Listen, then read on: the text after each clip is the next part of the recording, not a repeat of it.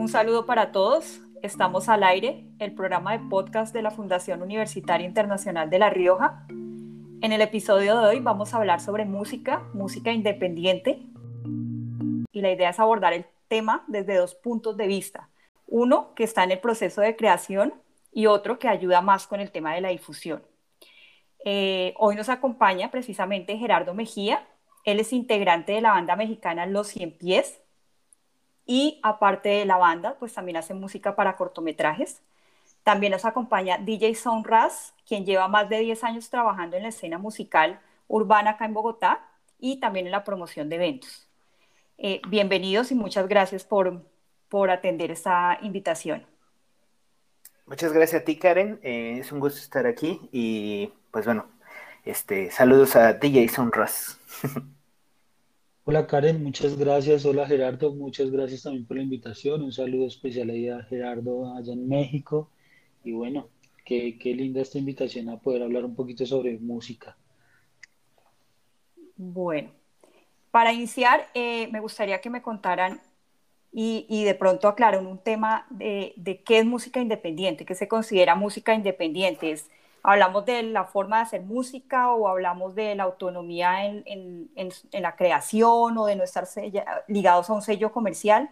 ¿O cómo podemos entender este, este, este concepto de música independiente? Gerardo, si quieres okay. iniciar. Listo. Pues bueno, justo como mencionas, creo que eh, a grandes rasgos, prácticamente el ser un músico independiente, significa eso, no estar ligado a grandes disqueras y cuyo, bueno, que, el surgimiento, ya sea de tu proyecto solista, como una banda, como, como un eh, DJ, eh, sea no ligado a nadie, sea, sea de manera autónoma.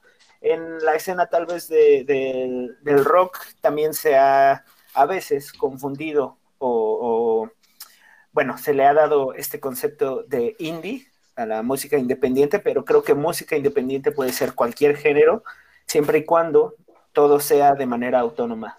¿Tú qué opinas, eh, James?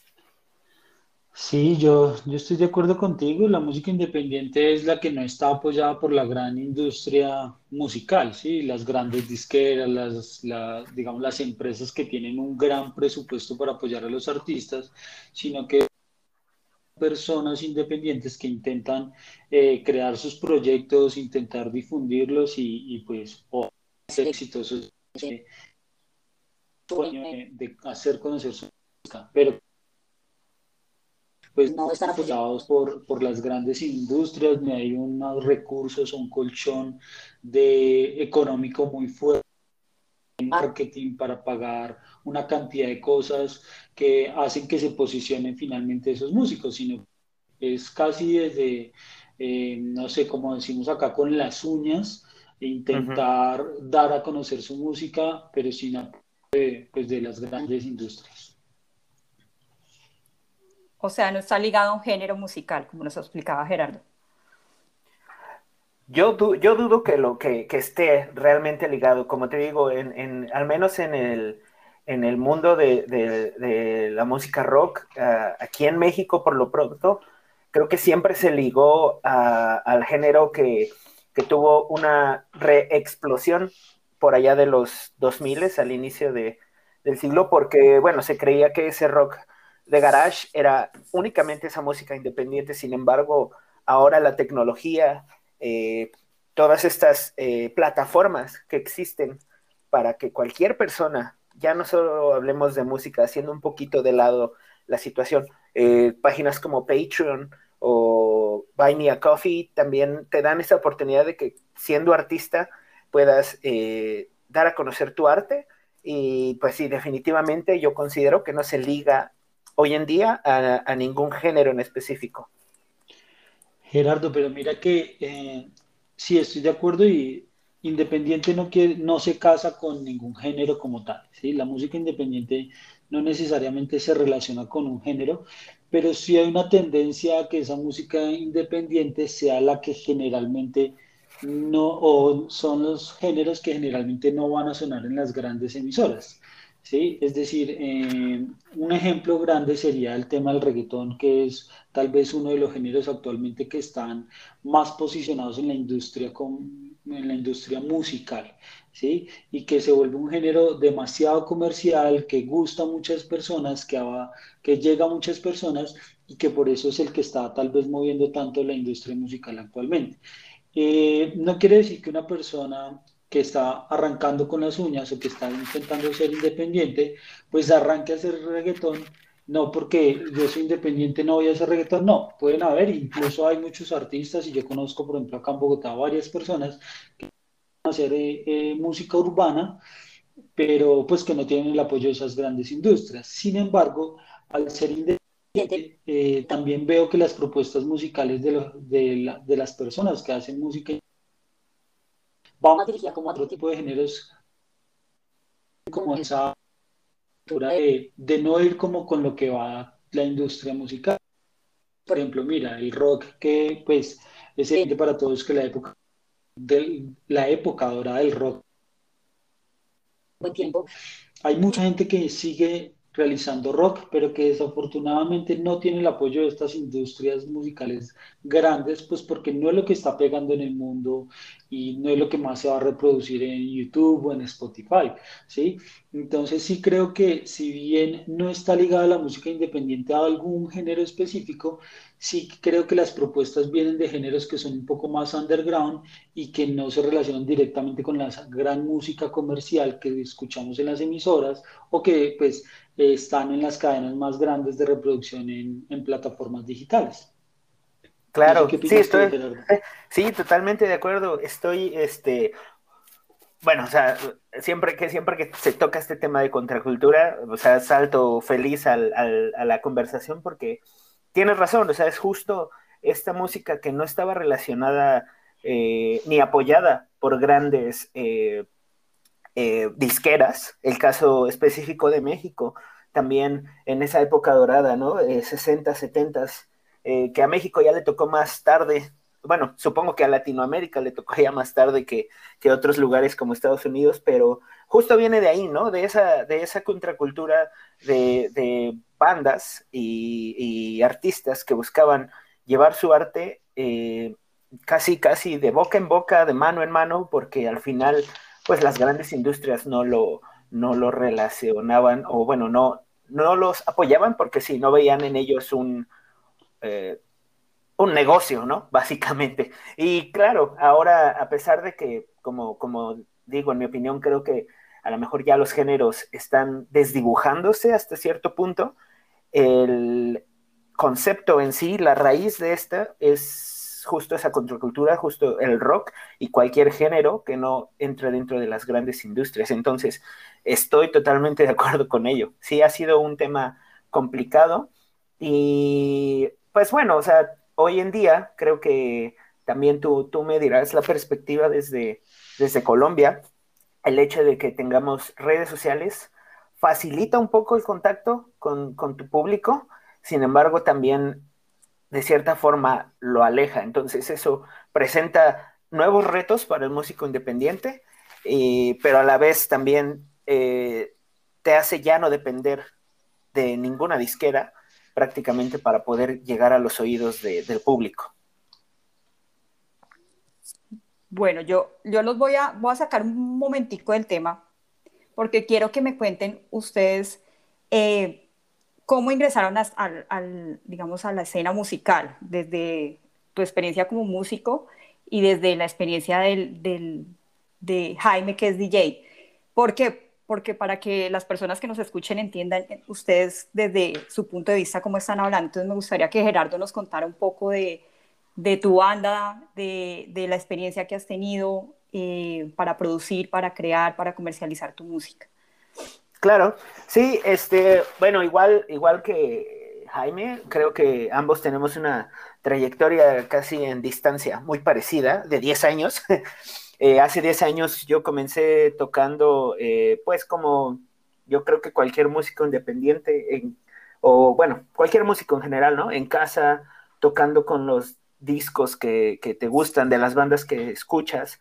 Y bueno, la inquietud eh, surgió casi de manera inmediata de que me acerqué con, a un instrumento y, y, de estar inmiscuido en una banda. Eh, la inquietud llegó inmediatamente este, a, mis, a, mi cerebro, ¿no? El hecho de querer crear algo, de saber que podía yo crear algo de música, algo parecido a todo aquello que me que apelaba a mis sentimientos, ¿no? De, toda la música que, que, me gusta y que me apasiona. Yo decía, bueno, pues puedo ser yo justo ese, ese también, ese vehículo para, para sentimientos, para miles de cosas. Y bueno, pues dentro de todo, pues uno empieza a buscar y fue, fue mi caso eh, con el de la banda.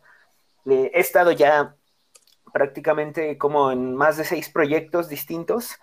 Justo eso trae eh, eh, a colación el hecho de que el ser músico independiente, pues también es difícil encontrar gente que trabaje bajo el mismo tenor que tú, bajo las mismas ideas. Y bueno, uno de los retos que se presentan es justo saltar entre un lado y otro para saber dónde encontrar aquella gente que te entienda para que el proyecto salga a la luz.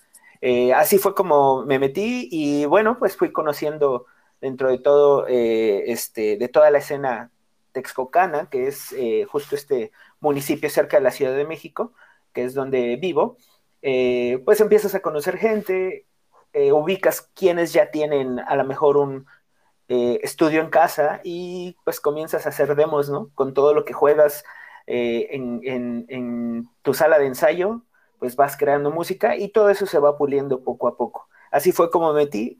Hasta ahora, pues creo que una de las claves es ser este, constante y seguir construyendo una red de contactos para, para no dejar de ser este, un objeto en el radar ¿no? de la escena. ¿Cómo fue tu caso, eh, Jaime? Bueno, algo muy similar y es desde la pasión de la música, siempre me ha apasionado la música, escucharla, conocer, descubrir más música y, desde ahí arranqué yo como con ese interés por coleccionar como melómano inicialmente. Entonces, esa fue pues como, como la chispa para arrancar a, a comenzar a practicar el tema de ser DJ Después me metí a una escuela para prepararme muy juiciosamente, para aprender a tocar en tornamesas, para aprender a tocar con, en, música en diferentes formatos. Y bueno, ahí me comenzaron a dar la oportunidad en bares. Mi orientación de música siempre ha sido mucho más, pues lo que veníamos hablando, mucho más underground, mucho más desde el hip hop, del dancehall, ritmos muy afro, muy caribeños y cuando yo arranqué hace más de 10 años, pues esa música aún no había tenido el posicionamiento que afortunadamente pues ahorita tiene un poquito más. Eh, entonces eran bares muy underground, eran bares muy, muy eh, pequeños, donde iba muy poca gente, máximo 50 personas. Y desde ahí como que arrancó pues esa pasión, ese gusto sobre todo por el tema de, de la música y de hacer sentir bien a las personas descubriendo nueva música y que la gente pase pues un buen rato. Y ahí comencé como a, a ser parte de diferentes colectivos, un colectivo de DJs que fue uno de los fundadores en, pues en la música reggae dancehall acá en Bogotá, que se llama La Regadera DJs Sound Crew, fue un colectivo que duró más de seis años y que pues tuve la oportunidad de ser parte y, y bueno, tocar en Casa Babylon, que es uno de los grandes bares de acá de Bogotá, pues que maneja toda la música afro, y ahí ya después hice como mi grupo independiente, donde también hicimos varios eventos importantes, como siempre intentando fomentar como la cultura del sound system, del reggae, del dancehall, de hip hop incluso. Y bueno, eh, ya al final, pues antes de la pandemia, cuando los bares estaban en funcionamiento, logré presidente de uno de los grandes bares que también tiene Bogotá para todo este tipo de música que se llama Cacao Blon. Eh, en este bar alcancé a trabajar durante más de tres que eh, pasara lo que pasó con todo el tema de la se viera tan afectada la industria del entretenimiento. Ese fue como mi paso, siempre de la mano con muchos artistas también independientes, apoyándolos en el sound system, apoyándolos en esa promoción de eventos y bueno, esa es la idea de poder volver a retomar cuando todo esto lo permita y, seguir como en ese proceso de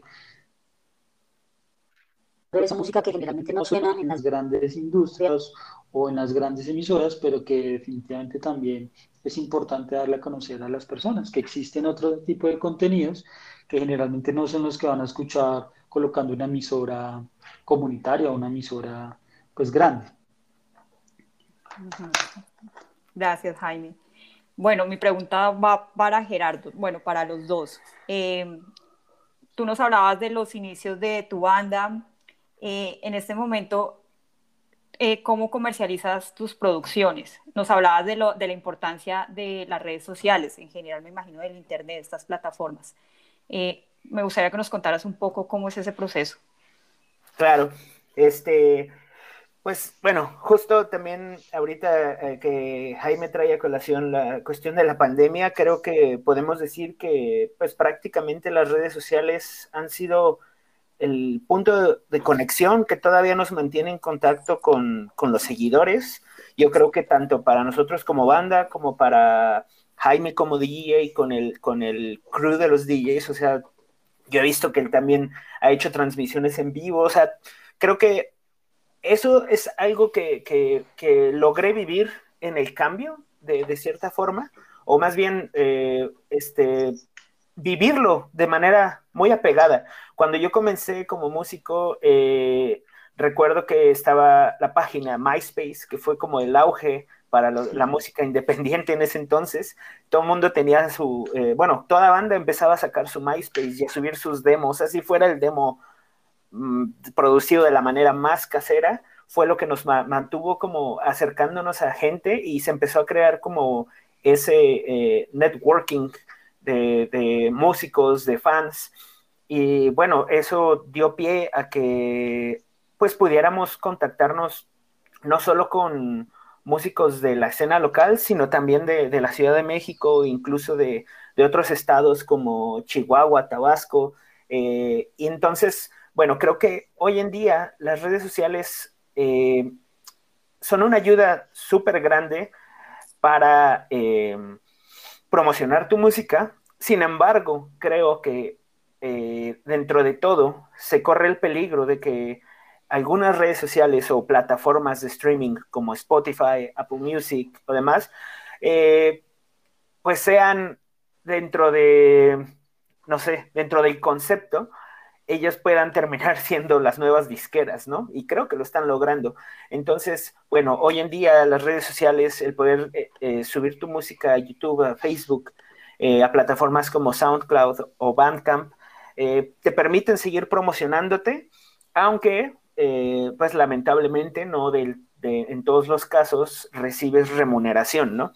Ahora el tema del copyright eh, está bastante fuerte, sobre todo en Facebook y en YouTube, pero sin duda creo que es algo que facilita dentro de todo el trabajo que los músicos antes hacían de boca en boca, de ir tocando puertas. Hoy en día, pues bueno, las redes están ayudando por esa parte a, a, llegar a más gente. Sin embargo, también hay sus, sus pros y sus contras, ¿no? Entonces creo que pues hay que tener cierta distancia y saber tener eh, pues un acercamiento sabio, por si, si podría decirlo así, con, las redes sociales, justo para tratar de evitar que, eh, pues bueno, sea complicado. Y esto me lleva a una pregunta bastante que, me causa mucho, este, mucha curiosidad para, para Jaime. Porque, bueno, aquí en México, eh, no sé cómo funcione, tú que estás en esta parte de la promoción en Colombia, eh, los bares, las, las, promotoras aquí en México actualmente se fijan mucho en los números en redes sociales. Entonces, muchos músicos lo que buscan es generar likes, pero eso no significa que la, que la gente que te dio like te escuche, ¿no? realmente esté conectado con tu música. Y hoy en día ese es el riesgo principal que veo, ¿no? Que, que eh, nuevamente hay alguien que de pronto está banalizando el contenido que, nosotros como artistas generamos a simples números, ¿no? Cuando, bueno, la conexión, creo que Jaime y yo tenemos claro ese concepto como melómanos, la conexión es, lo más importante, ¿no? ¿Cómo, cómo es la situación allá en, en Colombia con las redes sociales? Pues la situación es muy similar y yo creo que en el mundo es, es una tendencia mundial. Incluso hace un par de días estaba viendo una historia de Grandmaster Flash, que es uno de los DJs pioneros del hip hop en la historia del hip hop ¿sí? de, de, Estados Unidos. Y Grandmaster Flash, que es de la historia de DJ Premier, de África Bambata, publicaba una historia muy pequeña en Instagram que decía, los DJs no son influencers, ¿sí? Pero los influencers tampoco son DJs y es lo que está tendiendo a ser pues toda la, digamos, el, sí, toda la industria musical y es que te está exigiendo pues que tú tengas un, un componente ahí de seguidores importantes para dejarte participar en un evento o ese tipo de cosas. Es decir, tristemente no es que tan bien suena, sino que tan conocido eres. ¿sí? Entonces, eso creo que es una tendencia muy triste porque pues, se está fijando más en esa, en esa capacidad de ser influenciador que tengas a más de tu talento. Y, creo que mucho, muchos de los proyectos están yendo para allá. Y mira que, por ejemplo, a mí como DJ me pasó, yo, yo tengo pues obviamente mi Instagram y todo, pero no tengo una cantidad de seguidores muy grande y el, el tema de la música se estaba moviendo así muy similar. Entonces, por ejemplo, eh, entre más seguidores tengas, más te llaman a tocar a los bares y te dicen, oye, publica una historia para que la gente la vea. ¿Sí no, digamos que ya no está el foco de atención es qué tan bueno eres, sino definitivamente qué tanta gente te conoce, qué tan famoso de alguna manera puedes llegar a ser y eso es lo que, pues, lo que te da el valor agregado como tal y no como tu propuesta. ¿sí? Hay, hay otros que dicen, pues, si eres bueno también vas a ser famoso, pero no necesariamente. ¿Sí? Uno también puede ser no tan bueno en algo y puede llegar a tener una cantidad de seguidores o personas que lo respalden por otras cosas, ¿no? Porque tiene más habilidades comunicativas, porque sube más eh, contenido, bueno, eh, todos los días, haciendo historias, comiendo, no sé qué. Entonces, no, no sé, esa balanza es tan difícil de, medir como de qué, qué está en este momento, pero yo diría que se está yendo más esa balanza, no tanto por el talento, sino por, por ese rol de influenciador que están tomando, pues también muchos músicos para poder sobrevivir en este punto. Y frente a la parte de, pues de las redes sociales, cómo ayudan a las plataformas de streaming a la difusión de la música, si bien es, es la oportunidad de que las personas independientes puedan subir algo y las otras personas lo puedan escuchar eh, inmediatamente en cualquier lado del mundo y que por su que era lo que antes conocíamos como la payola y que todavía existe, y es que si tú querías que tu producto musical sonara en las emisoras, pues te hmm. tocaba pagar para que sonara, y, a eso se le llama la payola. Mm, pero esa payola ya está en YouTube, esa payola ya está en Spotify, porque si tú quieres que realmente tenga un crecimiento exponencial o abarque más público, pues te toca pagar un, comercial en YouTube, te toca pagar un anuncio, te toca pagar una cantidad de cosas. Es decir, esa payola ya mm, tal vez no se, no se pagará tanto en emisoras, sino más en las plataformas digitales. Entonces, si bien es la oportunidad de que nos conozcan o conozcan los productos independientes, sigue existiendo una gran influencia de, la industria para decir, bueno, si usted quiere sonar, tiene que pagar también. No sé cómo lo ves tú ahí, Gerardo. Sí, creo que es justo, justo eso, ese concepto de la payola ya se pasó a, las grandes plataformas. Y bueno, pues eh, tenemos ventajas por, encima de, de otros artistas en cuestión, yo creo, de, de, la... Bueno, no diría tal vez de otros artistas, pero bueno, plataformas como Bandcamp, que también de, de cierta forma, eh, eh, ahora que mencionabas la pandemia, esta, esta plataforma, tú puedes subir de manera gratuita tu música y venderla a través de ahí y la gente va recibiendo ese, este, eh, bueno, la conexión contigo y tú un porcentaje de las ganancias, ¿no? Sin embargo, ahora sí, pues, este, como dices, creo que eh, al final de cuentas, la música termina siendo también un producto de mercado y lamentablemente, pues siempre va a haber gente que quiera vivir de eso sin ser aquella que es la que produce, ¿no? Como, como nosotros, que no está mal, pero sin embargo, pues bueno, eh, deja de verse la música como más allá de un arte que requiere disciplina, que requiere aprendizaje y que bueno, solo a través de eso creo que también puedes conectar, ¿no?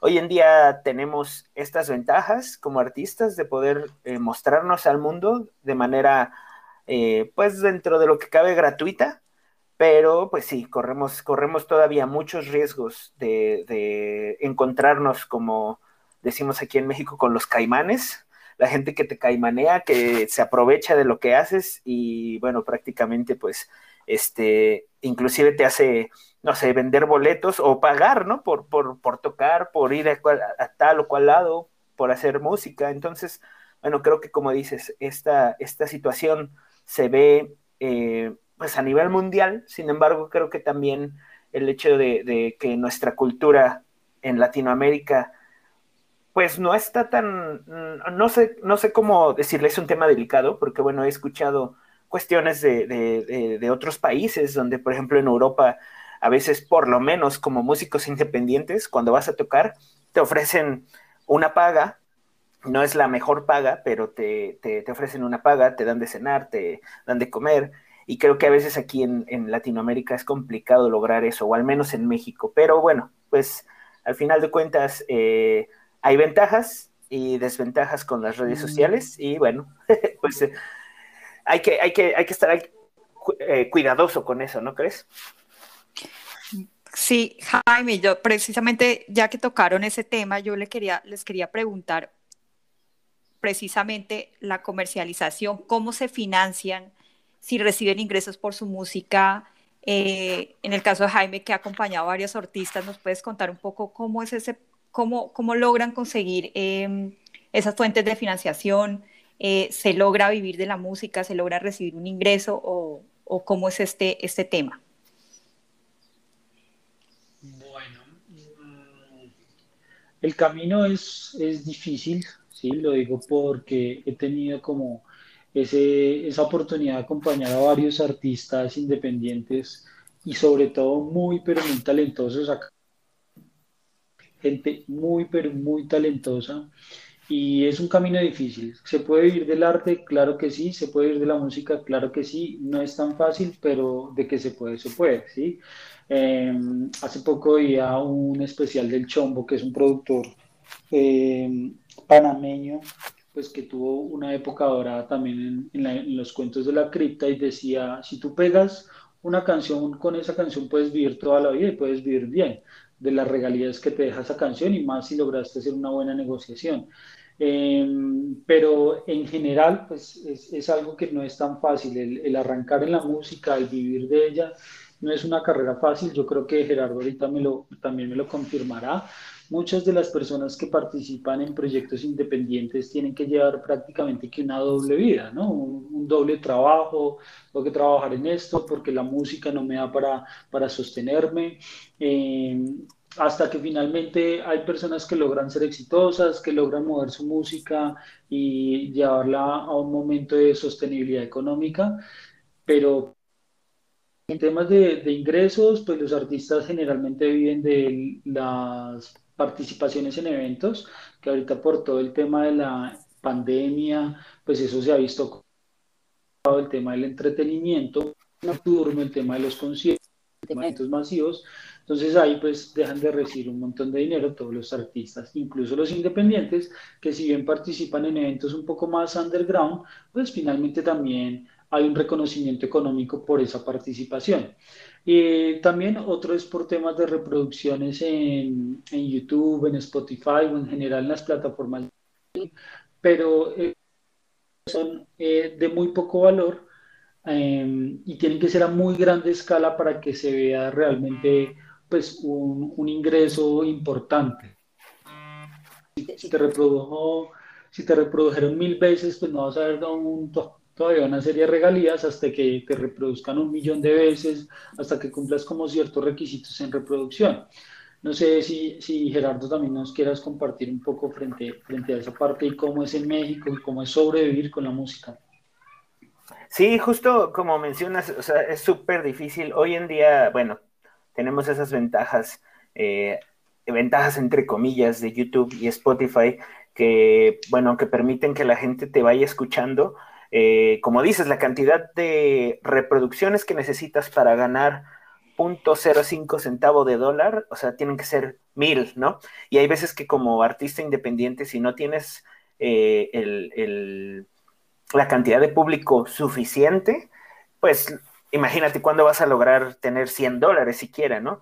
Es complicado, toca, toca mucho ser, eh, pues como dices, llevar una doble vida, tienes que eh, ir eh, al pie del cañón trabajando de manera independiente, pues bueno, tener tu, trabajo fijo, sea, sea, esta, sea este cual sea, ¿no? Ya sea que seas ya profesionista, como de pronto es tu caso, mi caso, eh, pero también hay amigos, ¿no? Que, bueno, tienen un trabajo este, más de un oficio o cualquier otro tipo y, bueno, pues tienen que solventarse lo de eh, la parte musical con eso. Creo que como músico independiente, promotor independiente, te toca invertir muchísimo eh, tiempo, esfuerzo y dinero, pero bueno, hoy en día tienes esas, esas cuestiones redituables. Ah, en, mi caso particular, pues bueno, hemos tenido la ventaja de, conocer gente de, otros países que de pronto pues se convence con nuestra música eh, eh, de la banda de los 100 pies y bueno pues ya se lleva la música a otros lados, empiezan a haber más reproducciones y bueno, actualmente te puedo decir que pues tenemos unos ingresos entre 13 y 15 dólares al mes de reproducciones, ¿no? O sea, y es, pues con eso no vives, ¿no? Pero prácticamente tienes que reinvertir todo eso para, para poder eh, salir a tocar. En el caso, yo creo... Chelas cuando ensayas. Exacto, ¿no? Sí, de menos para relajar el, relajar el asunto con, con, las chelas este, en el ensayo de que, chin, ya no hay presupuesto para grabar, ya no hay presupuesto para hacer el nuevo video, ¿no? Entonces, justo, justo es complicado, pero bueno, hay estas eh, plataformas que te están permitiendo, pues al menos recibir algo. Eh, algo que también es importante como músico y como promotor es que tú mismo también hagas cierta promoción de, la, de, las, de otras plataformas que de pronto puedan redituarte más. El problema que yo veo, al menos en, México, es que muchas de esas plataformas no son tan amigables en cuanto a sus interfaces, la manera de usarlas. Por ejemplo, Tidal, eh, Apple Music, eh, estas son dos plataformas súper similares a Spotify que pagan mucho mejor por reproducciones, que sin embargo, pues la gente no está acostumbrada a usarlas o no sé, se ven más complicadas. Y como mencionaba hace rato, eh, Patreon, eh, Bandcamp, donde recibes de manera un poco más directa las ganancias de tu música, pero como digo, pues todo se tiene que ir reinvirtiendo. Mm. Lo que también, pues bueno, me lleva a que no solo reinviertes en, o sea, tampoco hay que ver las cosas tan, tan oscuras, no solo reinviertes en, en de pronto este, eh, pagarle a alguien para que te deje tocar, sino también adquirir mejor equipo, ¿no? adquirir mejores herramientas para poder trabajar y que tu sonido pues se distinga de otros, ¿no? ¿No crees, Jaime? Sí, sí, sí, sí, lo que tú dices, no hay que ver como todo el panorama tan oscuro porque igual la música pues eso es, un canal de escape también a, tantas realidades que vivimos, ¿no? Y, creo que, la música independiente aún más, porque está hecha y siento yo que está hecha con mucha más dedicación, con mucho más profesionalismo, con mucho más tiempo. Y creo que eso también es, es, esa música que también es muy, muy eh, gratificante escuchar, muy placentera y de hecho yo generalmente lo que hago es escuchar más que todo música independiente y no escucho casi pues emisoras, ¿sí? Me gusta ese tema de descubrir nuevos sonidos, de descubrir nuevas propuestas musicales. Obviamente he escuchado Los 100 Pies, me encanta la propuesta de Los 100 Pies, me encanta, me encanta su música y no porque esté Gerardo acá, sino porque realmente es una música súper bonita, súper bien hecha y, y qué bonito es descubrir como todos esos nuevos sonidos. Y ahí quiero enlazarlo con esto. Y sí, sí, que de pronto hay que fortalecer un poco más esa curiosidad musical en las personas. Y muchas personas, y cuando hablamos de muchos es que es masivo, se conforman con lo que les propongan las, las industrias o les propongan las plataformas o con lo que esté de moda, ¿sí? con investigar y tener esa curiosidad eh, intelectual de conocer un poco más allá de lo que nos proponen las grandes industrias o las grandes plataformas a la hora de mostrarnos un anuncio. Y sí creo que todos deberíamos ir trabajando en eso, ¿no? Como en, así como yo mm, puedo investigar un poco más sobre las noticias de qué pasa en el día a día, también puedo investigar sobre cuáles son esas propuestas independientes eh, que están pues generando un buen contenido y que realmente también me va a gustar, ni siquiera por creérmelas como de que conozco mucho de música o ser el intelectual musical, no, simplemente es porque es gratificante y hay muy buena música en el underground, hay muy buena música en la música independiente, los 100 es un ejemplo, pero también acá en Colombia hay mucha música independiente que es muy, muy buena y que difícilmente suena en las plataformas eh, o pues tiene ese apoyo tan masivo y pues que sería interesante que también lo pudiera tener. Sí creo que también hay que trabajar mucho como nuestro público, que genera un poquito más de esa curiosidad. No sé, ¿tú qué opinas frente a eso? Claro, sí, eh, sobre todo, bueno, retomando redes sociales, eso, eso ayuda mucho en, redes, que puedas tener ese contacto directo. Creo que la música que, promovemos es música de nicho, ¿no? Es música que de pronto, pues sí, no va, no va a estar, eh, no sé, de pronto llega a un Stereo Picnic, a un Vive Latino, pero aún así en esos festivales, este, siguen, siguen, sigues encontrando esos escenarios que son, como dije, repito, de nicho, ¿no? De, gente que, es mucho más apasionada de, lo que tú haces, y eso creo que es lo que hemos encontrado. En el caso particular de Cien Pies, creo que pues nuestra música trata de combinar varias cosas, varios géneros por el simple hecho que venimos de géneros muy distintos, ¿no? Yo venía más del, lado del rock, del garage, el guitarrista viene de la escena del jazz, que también está súper matada, porque pues también es un género de nicho, y tenemos al percusionista, que él sí venía de, de la música versátil, de tocar en fiestas, de tocar en eventos, salsa, cumbia, y bueno, eso creo que enriquece un poco los, los, eh, las bandas, las propuestas. Y como dices, o sea, también en Colombia he escuchado propuestas que son riquísimas en cuanto a, lo que ofrecen al, público. Y bueno, como músicos nos toca pues estar en contacto directo con, con el público y de cierta manera tratar de ofrecerles, tenemos esa ventaja al ser independientes, tratar de ofrecerles una experiencia más cercana que la que le puede ofrecer, no sé, por ejemplo, este cualquier otra banda. Los 40 principales. Los 40 principales, exacto, ¿no? Y de pronto es así como que, bueno, en los 40 van y, te dicen, te ganas el, el, vinil autografiado por DJ Soundras, pero tú no conoces a DJ Soundras, ¿no? Vas a, los 40 principales aquí en, Exa México y también este, te ganas el CD autografiado, pero de ahí no pasa, ¿no?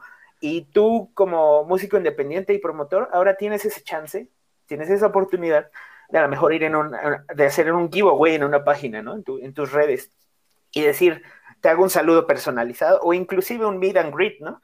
Entonces creo que eso está bien, tenemos el, chance de acercarnos más, pero también hay que trabajar mucho, no solo en el hecho, pues ya como decíamos, de la inversión, sino de, del juicio, de, de la disciplina, de, y de también pues bueno, dentro de todo, como dicen por ahí, que no se te suba, ¿no?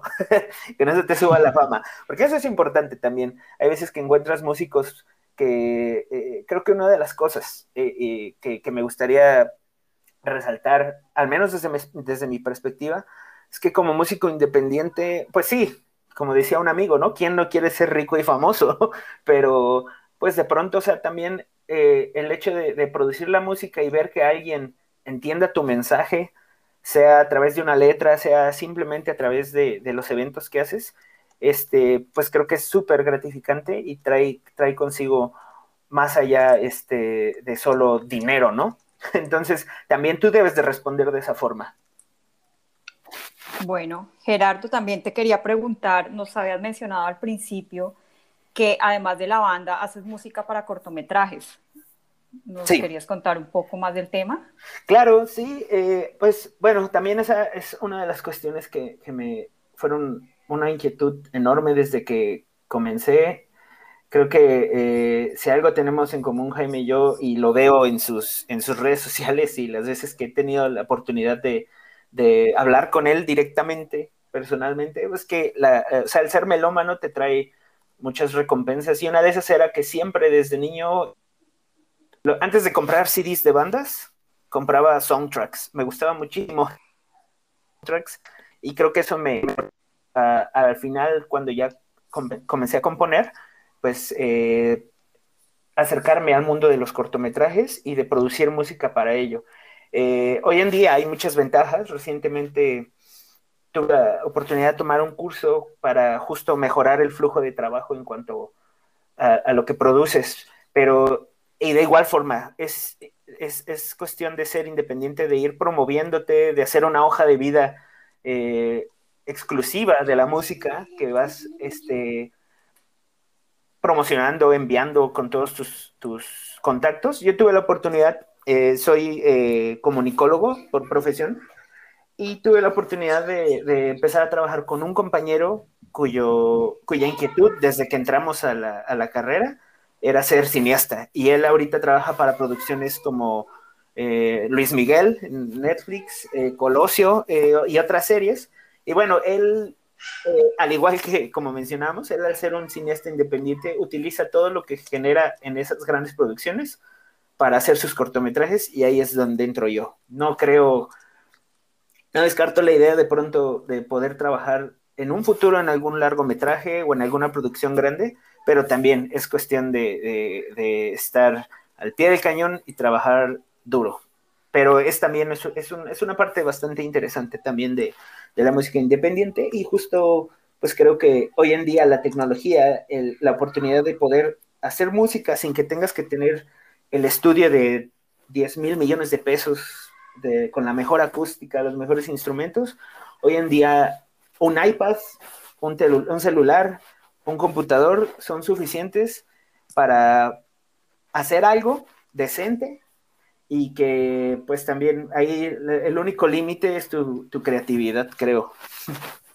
Gracias, Gerardo. Bueno, ya para ir terminando, quisiera preguntarle a Jaime y a Gerardo, ¿cómo ven el futuro de la música independiente en Colombia, en Latinoamérica? ¿Y qué consejos le pueden dar a las personas que recién están iniciando, que recién están entrando en el medio? Bueno, Jaime. Sí, Jaime, gracias. Sí, sí. Mm, pues digamos que el panorama yo creo que ya se está volviendo sostenible lo que se veía venir, es decir, los grandes cambios creo que en la era digital ya se dieron y el panorama va a ser muy similar al actual, muy tendencia de la muy a la realización, que eso incluso no lo hablamos Gerardo, pero ahorita la necesidad de un videoclip, ¿no? Para cualquier tipo de canción, para la publicación de, de cualquier single, la necesidad que ese single tenga un videoclip se está volviendo cada vez más notoria, cada vez más de, bueno, pero ¿tienes video o no tienes video? Entonces, eh, yo lo veo muy dirigido a, a, eso, pero también a que la música independiente que si bien existe todavía la payola y que se cambió ahora las plataformas, creo que si hay un espacio importante y está mucho más democratizada la música, le puede llegar a muchas más personas con tan solo un enlace y, y eso es algo positivo para los que quieren mostrar lo que hacen.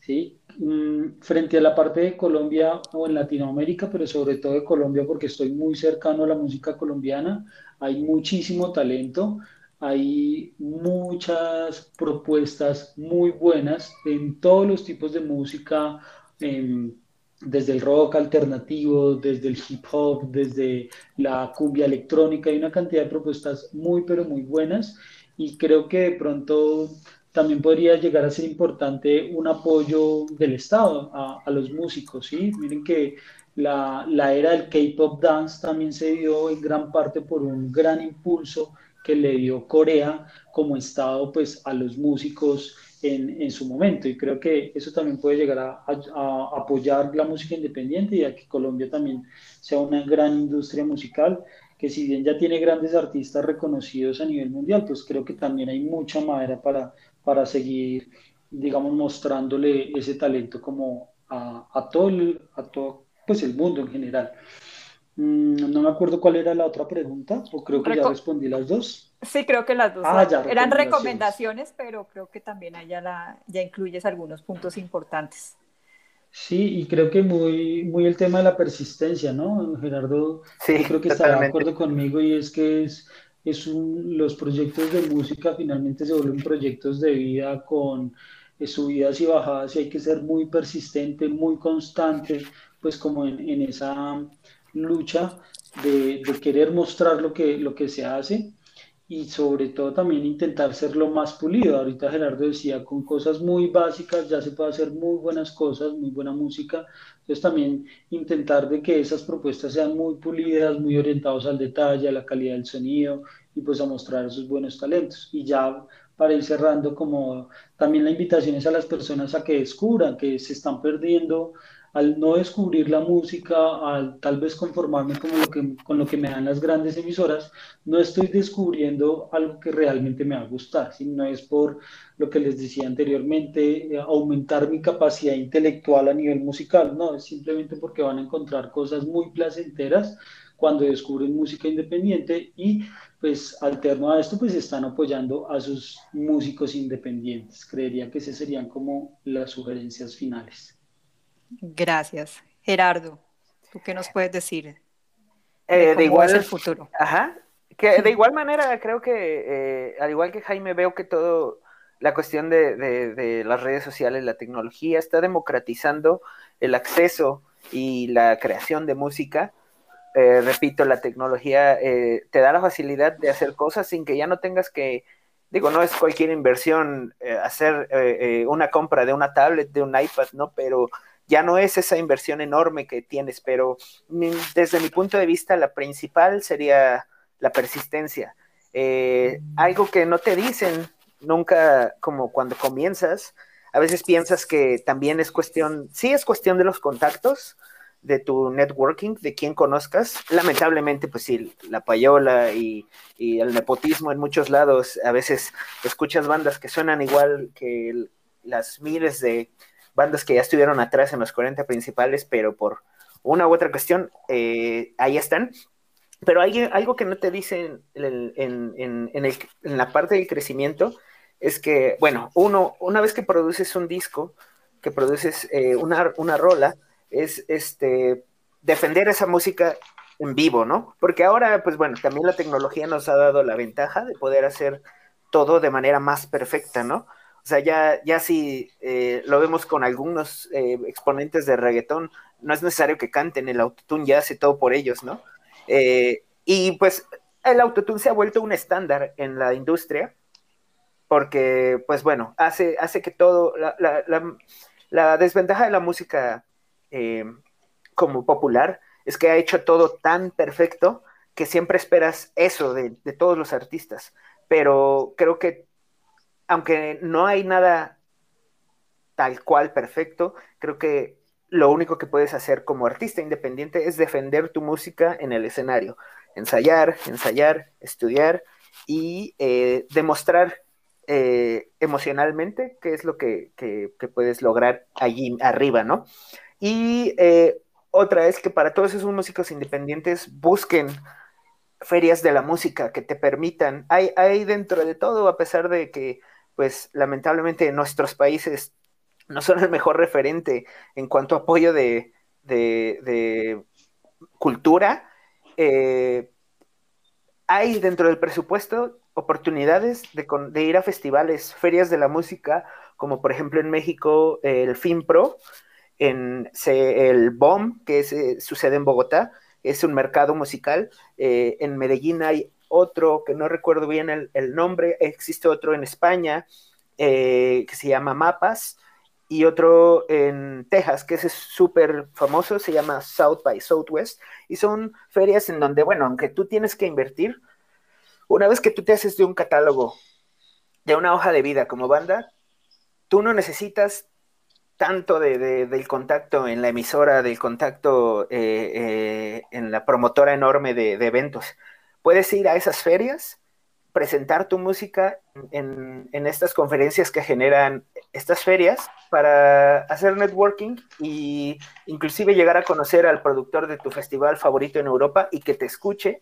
y le guste. O sea, hay lugares, hay plataformas, lo malo es que pues no se te mencionan muchas veces. El chiste es como eh, conocerlas y una vez que investigues sobre ellas, picar piedra, como decimos. O sea, seguir allí y llegar yo creo que se puede vivir de la música, solo es un camino un tanto largo, pero mientras más largo es, a veces creo que es más este, redituable en, todo sentido, ¿no? Entonces, pues creo que esas serían mis recomendaciones.